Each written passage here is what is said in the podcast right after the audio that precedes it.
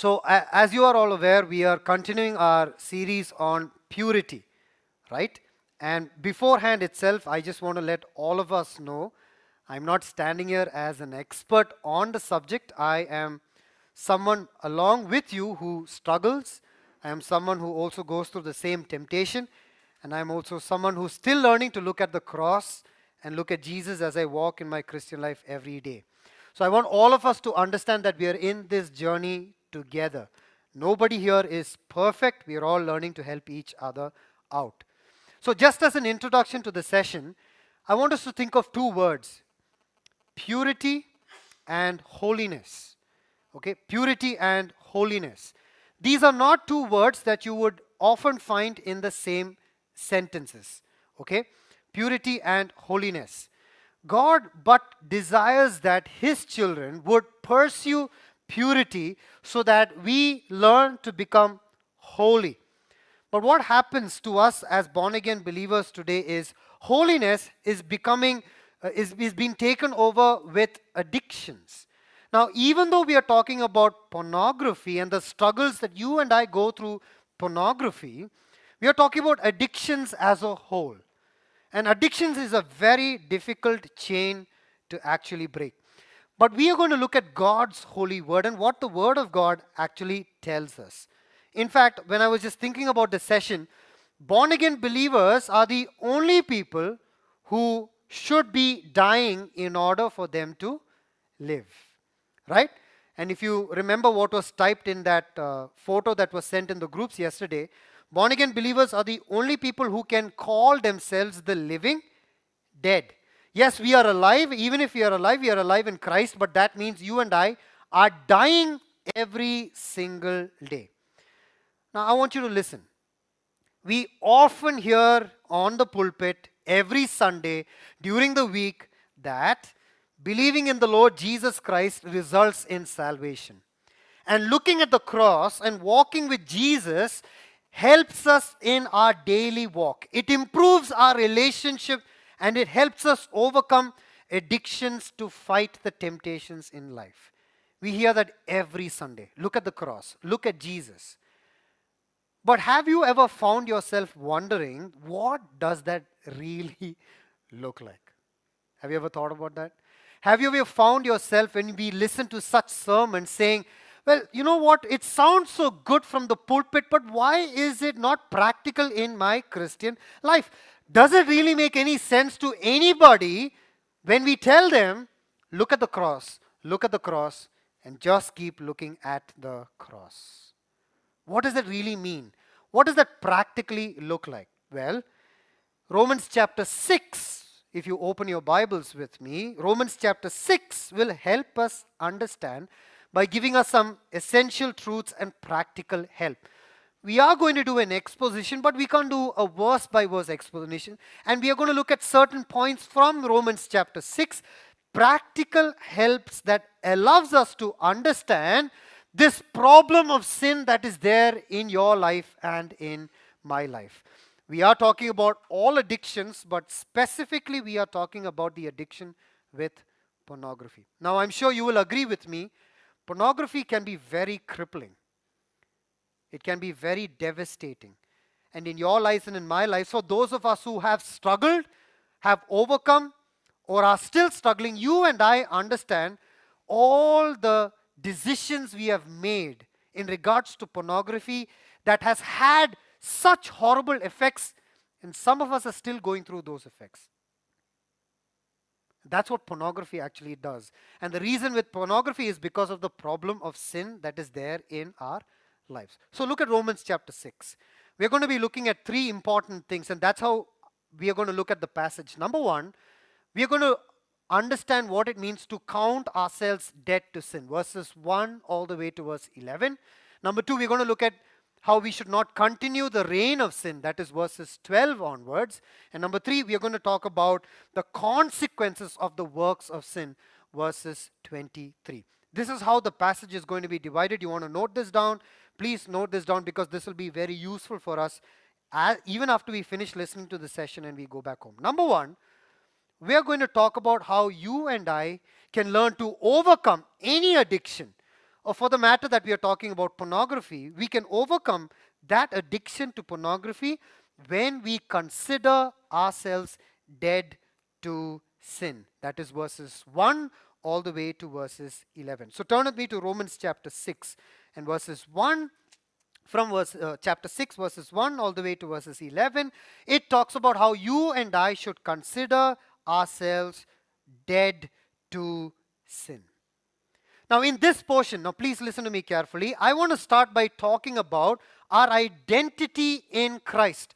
We need to understand that being dead to sin talks about our identification in Christ. And when I saw this picture yesterday, I thought it was a beautiful reminder, right? Right? We look at our fingerprints, as we heard this morning, it is God's image that is there in us the moment we enter into salvation.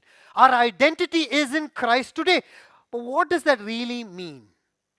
Please turn with me to chapter 5, Romans chapter 5. Now look at what it says, verses 1. Romans chapter 5 and verses 1. Therefore, since we have been justified through faith, we have peace with God through our Lord Jesus Christ. Quick question. Whose work is justification? Loudly, okay? Let's be interactive. Whose work is justification? A little more louder. Whose work is justification? Has God already justified us? Yes or no? Can we do anything to be justified by God? So, should we leave that work completely to God? Yes or no? That's what justification and that is what our identity actually means to be completely justified by God. Now, look at chapter 5 and verses 1. The work of justification belongs to Christ, and the only thing that God is asking us to do is to enjoy our standing and our identity in Christ. Now, look at verses 2. Because of justification, verses 2 through whom we have gained access by faith into this grace in which we now stand. So, because of the justification work of Jesus on the cross, you and I have grace. I want to add a word to it sufficient grace. Sufficient grace which continues the process of justification, which is the work of the Lord Jesus on the cross. It has already been done. We enjoy the result of that work, which is sufficient grace made available to you and to me. Now, verses 3, chapter 5 and verses 3. What does grace do because of the work of justification? No, sorry, verses 2, the last part. And we rejoice in the hope of the glory of God. We have a word there called hope. So let's put this together. The work of justification is already done by Jesus on the cross. What do we get? We get sufficient grace. This sufficient grace promises us what? A little more louder. Hope. Now look at verses 5. The hope that we have is a hope that does not, come on guys, that does not disappoint us. So what does that mean? When we wake up every morning, we do not have to feel we do not have to feel disappointed because we have what? Which is resting on what? The sufficient grace made possible by the justified work of Jesus on the.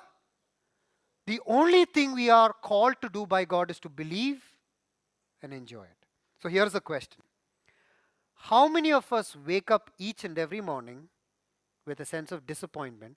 And how many of us can honestly say, I wake up each morning with a sense of renewed hope based on the work of Christ. Let's be honest here. Isn't it true that many of us wake up each morning saying, you know what? I just can't. I will not feel satisfied unless I go back to pornography. And you know what? There is no point, Jobin, because this is a cycle in my life. I agree. It is a cycle in our lives. But we many a times take very lightly what it actually means by the sufficient grace of the Lord Jesus Christ. Am I making sense? The reason is we fail to understand that justification is completely the work of Christ. You know what you and I do? If Christ did something for me, then I, yeah, say it, I also need to do something. And that's the lie that you and I feed ourselves to. Now keep that in your mind. Come to chapter 6 and verses 1. Now, this identity that we have in Christ allows us, as we saw, sufficient grace. Now, look at chapter 6 and verses 1. The sufficient grace of the Lord Jesus Christ should encourage us not to commit, fill in the blanks, sin. I have done this many a times, and we've heard so many people stand here on the pulpit and scream out and say, just because the grace of God is sufficient, we should not commit sin. That is right. But look at what Apostle Paul is saying. There are many born again believers who do not realize the sufficiency in the grace of the Lord Jesus Christ. Agree or disagree? That's true. What does it mean? Practically, when I wake up, I don't feel forgiven. My forgiveness, does, my confession does not make sense because I confess and then I go back to my sin. What we do is we place the grace of God on our human standards, but it actually rests on the character of who God actually is. He's already justified me. I receive sufficient grace, and this grace promises me hope. That means when I wake up, I don't have to wake up with disappointment. Grace of the Lord Jesus encourages me not to commit sin, but it allows Christ's work of transformation in my life. Let me ask you all a question. The transforming, transforming work of the Lord Jesus Christ, does God desire this transforming work to happen overnight? Yes or no? Guys, a little more louder. Is God patient with us? So who's impatient? Why are we why are we impatient? Because we desire to see results or change. Who told us that? We ourselves. Does the Bible say that? No. God is patient and kind and understanding. But we fooled ourselves into thinking, no, I need to stop pornography in the sense of I will no longer watch today onwards. It might happen for some of you, and I praise God, but for the most of us, that's not true. It's very, very difficult. When you and I cannot wake up each morning and feel forgiven, then how will you and I overcome an addiction like pornography? So look at chapter 6 and verses 1 and 2. We shall not continue in sin. Neither, now listen, neither should we continue in sin, nor should you and I carry the burden, guilt of sin. Why? Because there is grace when we come to the cross and ask the Lord Jesus to forgive us. So now how does this practically work in our lives? think differently about God and His character. Maybe we've never thought of God in this way. Let me give you an example from Scripture. Matthew chapter 18, verses 22. Somebody comes to the Lord Jesus and asks him a question Lord, how many times should I forgive my brother? What is the reply that Jesus gives? You should forgive your brother? Sorry? Yeah, 70 times 7. You're absolutely right. Now, who's saying this? Who's saying that? Who is Jesus? Jesus is God in flesh. If, if Jesus is telling mankind that you should forgive him as many times as he commits that mistake, do you think that Jesus will do anything different from that? Because the concept of forgiveness comes from whom? It comes from God. But that does not give us a license to continue to commit. It's just that we don't understand that that is the character of who God actually is. Making sense? What do we often say when we come to come for forgiveness? I don't think the law, even God can forgive me for this sin that I'm actually doing. And then because I don't feel forgiven, I'm so sorry, Joy. because I will try not to. Because I don't feel forgiven, there is no need for me to confess. Because I don't feel forgiven in the first place. But that is not who God is. God is forgiving. A child of God has all his sins forgiven because it is based on the character of God and not on our works. So, number one from uh, Romans chapter 6 is our identity in Christ. Number two, our unity with Christ. Look at chapter four, uh, 6 of Romans and verses 5 to 7. Just want to pull out some words chapter 6 verses 5 to 7 look at some of the words that is described over here verses 6 for we know that our old self it says body of sin verses 6 slaves to sin verses 6 so when you think of these words old self body of sin slave to sin i want us to think of this word control. We were under the control to our old self the body of sin. We were once slaves to sin. The problem is we no longer realize that we are not under the control of them. We are no longer under the control of them. We do not watch pornography because we are forced to watch pornography. That is what we used to do earlier when we were dead in Christ. Why do we watch pornography? simply because I enjoy watching it. True? None of us, if you've ever struggled with it, switch on, type something, look at it, and say, "Oh man, I don't want to, God. You know, I don't want to. I'm trying to close my eyes, but there are there there's a gap in my no. We seek it out. We love it." And then after we watch, we go through this guilt and we say, Lord, eh, only if I was not under the control. And then God says, Jobin, you no longer are. That is what dead to Christ actually mean. And then you and I create excuses within ourselves. Only if I was not forced to watch this. Only if, I don't know, you've ever prayed like this Lord, if you don't want me to watch pornography, my computer should not switch on. Oh, it's switching on. I don't know if you've ever said that. Lord, if you don't want me to watch pornography when I type www dot, something should happen. It's not happening. That means no. This no longer has control over us. Many of us don't actually realize that. Pornography today has become so much a part of our lives, so much so we really do not know who is actually in control. We even don't know what the other side actually looks like. Why? Because you and I have been watching pornography for such a long time. It has become such an addiction. We do not know how to go about one day without watching it. Make sense? Right? I've watched it so many times. Every day, five to six, my daily routine is to sit and watch. So much so, I don't know how my life looks like when I'm not in front of my computer watching this. So I tell myself that I am the one under control. That's not what it actually means because that is our old self.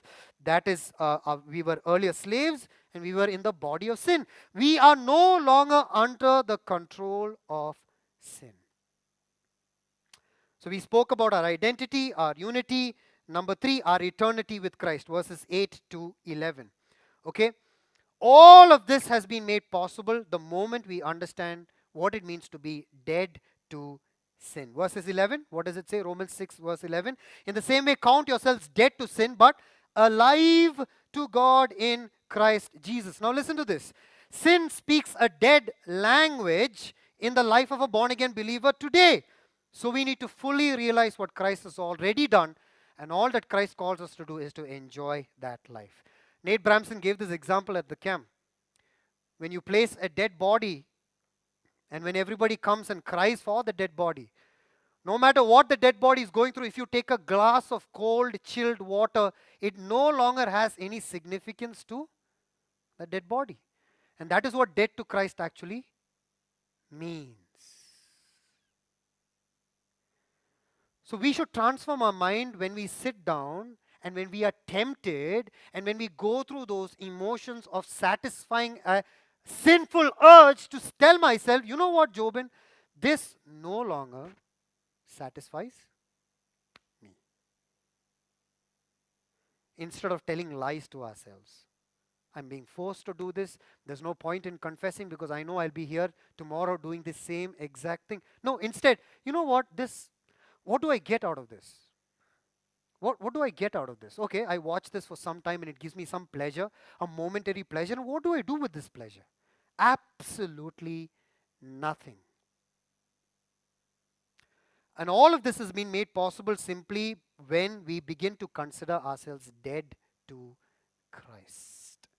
The problem with many of us is that many of us have not realized that we are yet dead to such things in the first place. That is why moving on, overcoming is very difficult and sometimes impossible. So maybe practically what you and I can actually do is start thinking things that we've never thought of before. So maybe when we are tempted to do this, sit and when, when we are tempted, stop and say, I am doing something that is dead to me. Repeat it. I am doing something that is dead to me. I am doing something that is dead to me. Why is this dead to me? Because Jesus has already taken care of this sinful urge on the cross. I never knew it. I've been feeding lies to myself. This is dead to me. I don't need this to satisfy myself. I don't need this to satisfy myself. Making sense? Yes or no? Okay. So that is what it means to count ourselves dead to sin. Number two. Number two is continue not the reign of sin in our mortal bodies. Okay, that's what verses 12 onwards talking uh, is talking about. Now listen, in, uh, in the first passage, verses 1 to 11, we were talking about the work of Christ.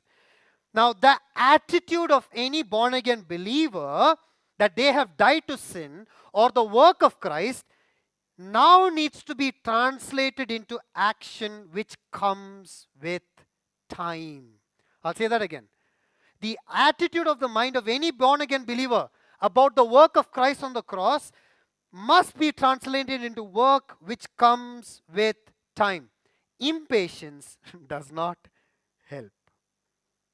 Impatience does not help. We desire overnight changes. That doesn't work. And how can we do that? We can do that by understanding the differences that Apostle Paul talks about from verses 12 onwards. The differences we understand. What are the differences we need to understand? We need to understand the difference between instruments of wickedness and instruments of righteousness that you see in verses 12 to 14. He talks about that. Now, when you obey sin, from verses 12 onwards, it says that sin has become our master. Sin has become our master. When you obey sin, you are obliged to do what your master tells you to do. Right? So, how do we break the chain? Verses 13. By not offering your bodies to sin or as instruments of wickedness. So, let's ask some questions here. What are the sources of our addiction to pornography? In the sense, how do we watch pornography? Is it on our phone? Is it on our laptops? Is it on our TV? Ask ourselves these questions about what are the sources that we look for in order to satisfy this urge of watching pornography and cut off those sources to start off with. Limit our time. Well, again, that doesn't happen. It doesn't happen. It doesn't happen in a single day, and, and God understands. It doesn't happen in a single day. Maybe five hours that I spend, we can start by reducing it to making it four hours. That is something we can do. Four hours to three hours, two hours, one hour, so that we slowly wean it off in a, instead of saying, I'm just going to stop. What happens with immediately stopping is that the urge becomes so difficult for us to bear, and the guilt that comes after that is unimaginable. I'm not giving us a license to commit sin. I'm just saying we need to understand that we should be patient with each other. So think about the sources. Number two, taking out and putting in. We read that in the book of Ephesians. When you take off the old man, you put on the new man. What happens with us many times, especially with our struggle to pornography, is if I have a particular habit, we try to overcome the old habit by removing it, which is good, but we never replace it with something good and healthy. So when there is a gap when we do not know what else to do, what do we ultimately then do? We go back to what we were doing. For example, I love music. I absolutely love music. So when I was growing up, I used to listen to secular music. Not that secular music is wrong. But because of music, I know that the thoughts that are there in my mind is absolutely wrong or unhealthy because there are a lot of music that I listen to that is wrong. So instead of completely stopping and saying, I will no longer listen to secular music, can you give me a practical step? Instead of listening to secular music, listen to music that has the gospel or Christian values to it. And then you wean it off. That's what we can do or how. So that's what putting in and taking out actually means. Paul talks about that in Ephesians chapter 4. But we do not understand this. So when we are by ourselves and we are in the habit of scrolling on our phone, what do we do instead of that? Stop that habit. Okay, you know what? Instead of sitting on my phone, let me do something that I normally don't do. Maybe I would go out for a walk. Maybe I'd call a friend when I'm going through a temptation at that point in time and say, hey, I'm really struggling right now. There's this thought that's going through my mind. Do something different over a period of time till it slowly becomes a habit. Number three, accountability partner. Very difficult for us, right, to open up to someone and talk about our struggles right? But accountability partners do actually help. So, what are our sources? Think of how we can cut the sources. We can take away the sources of pornography. Maybe look at what we do. Maybe decrease the internet back on our phone so that I don't spend too much of time on it. We can do stuff like that over a period of time. There are so many, so many apps available today, and next week, God willing, Liju is going to talk to us about practical steps. What are the steps we can use that is there on the internet to protect our eyes? And when we learn to stop something, let us put something healthy in it. Now, don't go to another extreme. Usually won't have. When I'm sitting and wasting my time watching something tomorrow onwards, I'm going to listen only to sermons. Be very careful there. Because after a point in time, the first sermon will be fantastic, but then the second sermon will be very, very boring. And then we'll be like, no, you know what? I remember what I used to. So learn to put healthy things. We don't every time have to sit and listen to sermons. We can listen to nice music. We can listen to uh, songs from, I mean, music from nature, rain song. Do something different. Do things that we've never done before to combat the evil that we used to do at one point in time. Making sense? And at least start praying to be willing to open up to somebody. Now, this requires a lot of discipline, regular healthy habits, a lot of patience, and a complete change in our lifestyle. And this comes with time. Number two, law and grace. One of the problems with law you see that law and grace in verses 15 of Romans chapter 6. One of the problems with the law in the Old Testament is that the law demands works, and with works, you cannot please God. You read that in the Old Testament. If you commit a sin, you bring a sacrifice. If you bring a sacrifice, go back to the law, read the law, do exactly what the law states. It has to be like this, this age, it has to be in this shape, size. You come, you offer it, and even if you follow exactly what the law says, after you offer it, the law states that this will clear your conscience only for a brief moment in time. Have you read that? Yeah? That's the same problem with us also today. We substitute the grace of the Lord Jesus with works. What does works look like? If I read my Bible, I make God. Now, I want you to say it. If I read my Bible, I make God happy. We say that. I prayed for 10 minutes today. That means I have put a smile on my father's. I don't think God becomes happy when you read your Bible just to make him happy. Right? So that's the same thing we do with sin, right? I did not watch pornography today. And if I, since I did not watch pornography today, that means God is, God is. That's not how it works. Maybe I don't have to watch pornography, but I have other addictions that are going on in my mind. So, therefore, what you and I do is we read the Bible, we spend time in prayer, we do a quiet time, but we don't do these things to please God. We do it only to know who God actually originally is. I read my Bible only to pursue who God is. God will take care of the rest because He promises to do that. So I don't read my Bible to overcome my addiction to pornography. It usually does not work. I, over, I read my Bible to understand the nature, the character of God, and I tell myself every single time that God is sufficient for me. And God then translates that work in my life where He allows me to understand and experience that in my Christian life. The struggles we face with all of these works that we do, quiet time, Bible reading, is to not to please God, but to know who God actually is. That's the problem with the law you and I need to understand what grace is. 1 Corinthians chapter 15. Can somebody read that verse for me, verses 10? 1 Corinthians 15 and verses 10. 1 Corinthians 15 and verses 10. Yeah.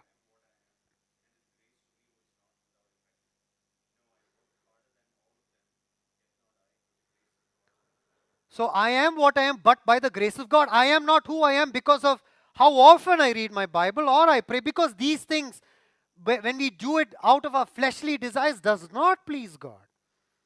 But, or it, as it says, commit your ways to the Lord, and then the Lord will give you the desires of your heart. Or Matthew 6, seek ye first God's kingdom, the things of God, and God's righteousness. God promises to take care of all of the rest. So, simple question would be to go back and ask ourselves, why do I read the Bible? Is it to know who God is or is it just to make God happy? And we fool ourselves into thinking we can actually make God happy in that sense. Number three, slaves to sin and slaves to righteousness, verses 18, Romans chapter 6 and verses 18. We will not be able to serve two masters. Jesus also spoke about this, Matthew chapter 6. We cannot serve sin, we cannot serve righteousness at the same time. We will only learn to love one master. We will love the one and we will begin to hate the other. So, what did we talk about in the second point? Don't allow sin to continue to reign. When you understand the work of the Lord Jesus in our life, grace is made sufficient, grace is made available. I have hope. I don't need to be disappointed. God is patient. Therefore, then what should you and I do? Don't allow sin to reign. Don't offer our bodies. Look at the sources. Look at the things that you and I can do to bring change. Take out and put in healthy things. Be accountable to one another. And slowly, slowly, we understand what it means to be under grace, not under the law. And it is not possible, tiring to serve two masters. We will only love one and we will begin to hate the other. Number three, we often don't think about the consequences, especially with an addiction like pornography. That is what verses 23 is actually talking about. But I'm just starting from uh, verses 19 to 23. I want us to be remembering that we were once slaves to sin, but through the Lord Jesus Christ, we have been set free once and for all. No longer does God hold his children to be under bondage, like how sin holds us bondage. So you and I need to completely differently understand what slavery actually means. Verses 19. I just want to read verses 19. I put this in human terms because you are weak in your natural selves. Weak in our natural selves. God actually made us to be powerful and strong, but what happens is because of addictions, especially with an addiction like porn- pornography, instead of feeling strong in the Lord Jesus, we actually feel weak. Now, let me just talk about something here. Emotional triggers is a big weakness for us. It's not written here in the context, but I just want to talk about that because it makes a lot of sense. Emotional triggers. What does emotional triggers mean? I need to feel forgiven. Have you have you ever thought like that? Why does my confession to God not make sense? Because I don't feel forgiven. Jobin, I read the Bible, but I just don't feel God when I read the Word of God. Emotional triggers can be very deceiving and very difficult to overcome. The problem with emotional triggers, the problem with feeling it is that faith, I don't think is based on emotions, right? And I remember how when we were kids, people have told us that. Did you accept, uh, anybody here would like to accept the Lord Jesus Christ? Yes, raise your hand. Yes. How do you feel? Imagine the confused child who sits there and says, I don't feel anything. That's a danger. Our faith in the Lord Jesus Christ is not based on our feelings or emotions. I'll just give you an example. When we base it on our emotions and when we are emotionally triggered, we look for signs that are there in and around us. I need to feel. When I read, God has to become real for me. Then only will this make sense to me. That is very dangerous. For example, look at Mark's Gospel, chapter 4. Don't have to turn the verse 35 onwards. The disciples had Jesus with them in the boat. Yes or no? But even if they had Jesus in the boat, the one who, who created the whole world, they did not, they forgot about Jesus in the boat. What were they concentrating on? No, in the boat with Jesus, what were they concentrating on? The storm. What did they look at? The wind and the waves. Even if Jesus was with them, that was what they were not concentrating on. They looked at the external. I can feel the wind. I can feel the waves hitting the boat. And then they go back to Jesus and they say, Jesus, don't you care that we are going to die? That's the problem with emotional triggers. But maybe we should be like Peter in Mark chapter 6. Jesus, I know that is you, and because that is you, I want you to make me walk on the water. As long as he was looking at Jesus, he was able to. But the moment he looked around and he based his faith on things that is tangible, he began to. And that's the problem with you and me as well. We easily fall into the I need to feel it, and why don't I feel anything? That is not the power in which God has actually redeemed us from the cross. And we fool ourselves. If I pray, I need to feel, oh man, why is that feeling not there? Every time it's not based on our emotions. It is again based on the work, the finished work of Jesus on the cross. Number two, I hope you can see this picture of this dog being ashamed of the fact that it uh, peed on the, that is talking about the works leading to shame. Verses 20 and 21. Works leading to shame. Sin actually has no benefit. Sinful lives have no benefit. It is only salvation through the Lord Jesus Christ that has various benefits such as peace, contentment, and a guilt free life how many of us, when we truly confess our sins to the Lord Jesus Christ, can say that there is no guilt any longer remaining? Well, if guilt continues to remain, then I believe, based on God's word, that that confession was not genuine. It was not. Because genuine confession that comes from repentance will not leave anything behind. There is no, no guilt remaining because of the finished work of Jesus on the cross. Jobin, my temptation is too great for me. This is just too much for me to bear. But 1 Corinthians chapter 10, verses 13, what does it say? No temptation has seized you except what is? What is? Common to man. So do we all go through the same temptation? Yes or no? Yeah? Can any of us sitting here say, no, I have it much more worse than you? No. No temptation has seized us except that which is common to man. God is faithful. He will not let you be tempted beyond what you can bear. But when you are tempted, he will also provide a way out so that you can stand up under it. Let me, let me just give you one more example about works leading to shame. When I am struggling with pornography, and if I watch pornography, and then after watching it, when guilt fills my heart, and when I go to God for confession, can just can somebody just tell me what does those words of confession usually sound like? I watched pornography, I had a sexual thought, I masturbated, and then I come to God. What does my confession sound like? If you answer, nobody's going to think that you are that person, okay? Please, don't think like that. Tell me, what does my confession usually sound like? Lord, I am I'm sorry that, come on, that I sinned against you. That's good. But that's very general, right? Isn't that general? What should we actually be saying? Lord, I am sorry that I find pleasure in watching pornography. That is being honest with God. And I'm sorry, Lord, that for a brief moment I satisfied my personal urge. And I am sorry and I confess that right now you are not my fulfillment. That is confession.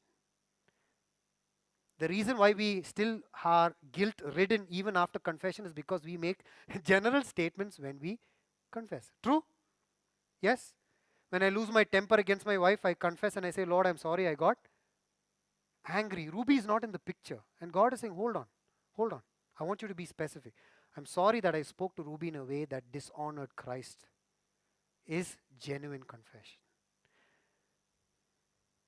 We should understand what that actually means. Somebody two friends were talking to each other and one of them said you know i have a lot of lot of cobwebs in my house so every time i clean the cobwebs the next day the cobwebs all appear all over again i don't know what to do and then the friend said the problem with you is not that you have cobwebs at home the problem with you is that you have a lot of spiders that create those cobwebs once you kill the spiders you can get rid of the cobwebs it's the issue of the heart. Lord, I confess I enjoy watching this.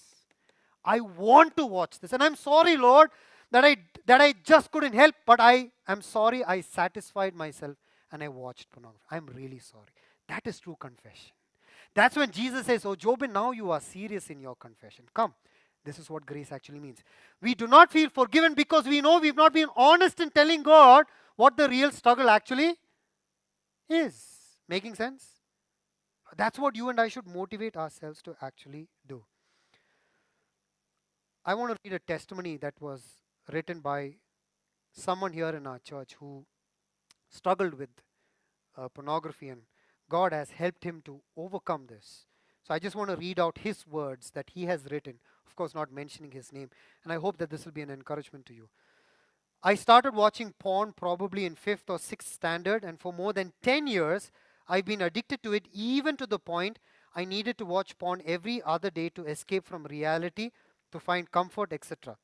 I tried everything from 21 day challenges, attending camps and workshops, and vows made to God, and even hoping being baptized would help me overcome this sin. But nothing lasted long when I tried to work it out on my own. Even when listening to talks on the ill effects and how it can bring destruction later on in life, it created a sense of fear which probably lasted one or two weeks. But then I found myself loving my sin more and ended up watching more porn than before just to be satisfied. Each time I messed up, I could feel nothing but guilt and shame. But even though I knew it will only make me feel dry and empty, I still ran to it to find pleasure for the moment. I knew I couldn't overcome on my own and just feeling hopeless, I reached out to one of the older brothers here in CBF, being very afraid, and I told him all my struggles. He patiently listened and said, We'll overcome this together, but it won't go overnight. For a couple of weeks, I would say no to temptation because of the fear of what my accountability partner might think. But I still found myself going back to square one. For the next couple of months, I fell to this many a times, and I was really ashamed to tell him unless he asked me how I was doing. Slowly, he started to show me that I loved my sin more than anything else, and I ran to it for instant gratification. He showed me scripture truths from the Bible about God's love and Jesus' sacrifice for me, and encouraged me to always confess to God and run to God and pursue Jesus every time. By God's grace, my mind is being renewed each day to think on God and His mercies, and slowly, by the Spirit's working in me, found new desires to know God more. One of the truths I cherish dearly is the fact that Jesus died for all my sins and that I'm perfect, I'm accepted by God in Christ Jesus. There is nothing I can do to be more accepted in Christ Jesus than the day I became a born again believer. Also, there is nothing I can do to earn victory on my own. Satisfaction is the work of the Holy Spirit, and I just need to submit to Him. Some things I did was to be careful with the kind of media and movies I fed my mind because they were usually the things that led me to porn and to substitute that with reading God's word, not to fight temptation, but to know who God is more deeply. And also thinking on basic truths and writing down what I learned from the Bible has helped me a lot because I forget easily the truths from the Word of God. And during temptation, I can go back and read these truths written down and remind me of the grace of the Lord Jesus Christ. These temptations are still there every other moment now and to give in and enjoy these moments is there. But I realize it will be there with me and in me till my last breath here on the earth. But in each moment, taking one day at a time to always put my thoughts on Jesus who died for such a sinner as I. Praise God for such a testimony. It is possible only through the work of the Lord Jesus Christ. Look at Romans chapter 6 and verse 23.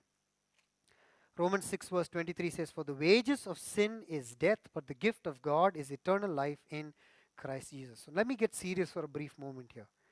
If any of us coming to Calvary Bible Fellowship is still continuing in sin without any remorse, guilt, or the fear of the consequence of sin, I cannot do anything else but be honest and say that it is probably because you have never truly experienced salvation in the first place. That's probably the reason why. This is highly possible. And if any of you are in that category, I want to encourage you do not battle this on your own. Please reach out to one of us. For such a person who is born in sin, living in sin, who will ultimately die in sin without Christ will face the consequence consequence of sin which is death eternal separation from God but praise and thank God for what the remaining part of that verse is. To anyone here who realizes there's lost a state, helpless need, all you need to do is come to the Lord Jesus Christ, seek Him by believing on His death on the cross, and that person will give us eternal life. So, for some of us, probably we are not saved. And that's why this transformation has not even begun. And for that person, believe in the Lord Jesus Christ because it is the gospel that helps us not only in becoming a child of God, but reminding us every day of the work of Christ in and through our lives. Can we all, can we all just take a few minutes and just bow our heads in prayer? And as we close our eyes and as we prepare ourselves to pray, Just want you to think through what was spoken today from God's word and also from the testimony. Maybe you are in that place where you've just realized that you have not yet accepted the Lord Jesus Christ as your personal Lord and Savior. Well, all that the Bible requires you to do is confess your sins and ask the Lord Jesus to come and live inside. Or maybe you are at that place where you have accepted the Lord Jesus Christ, but this struggle has been ongoing.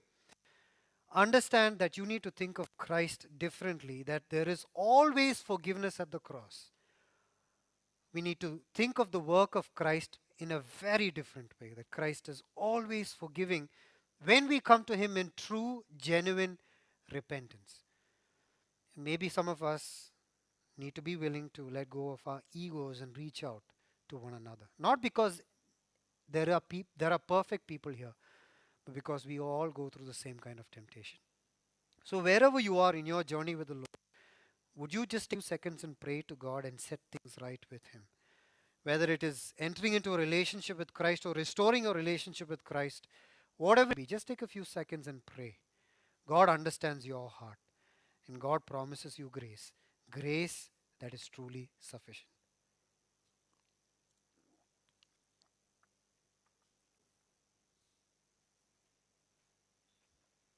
Let's just pray.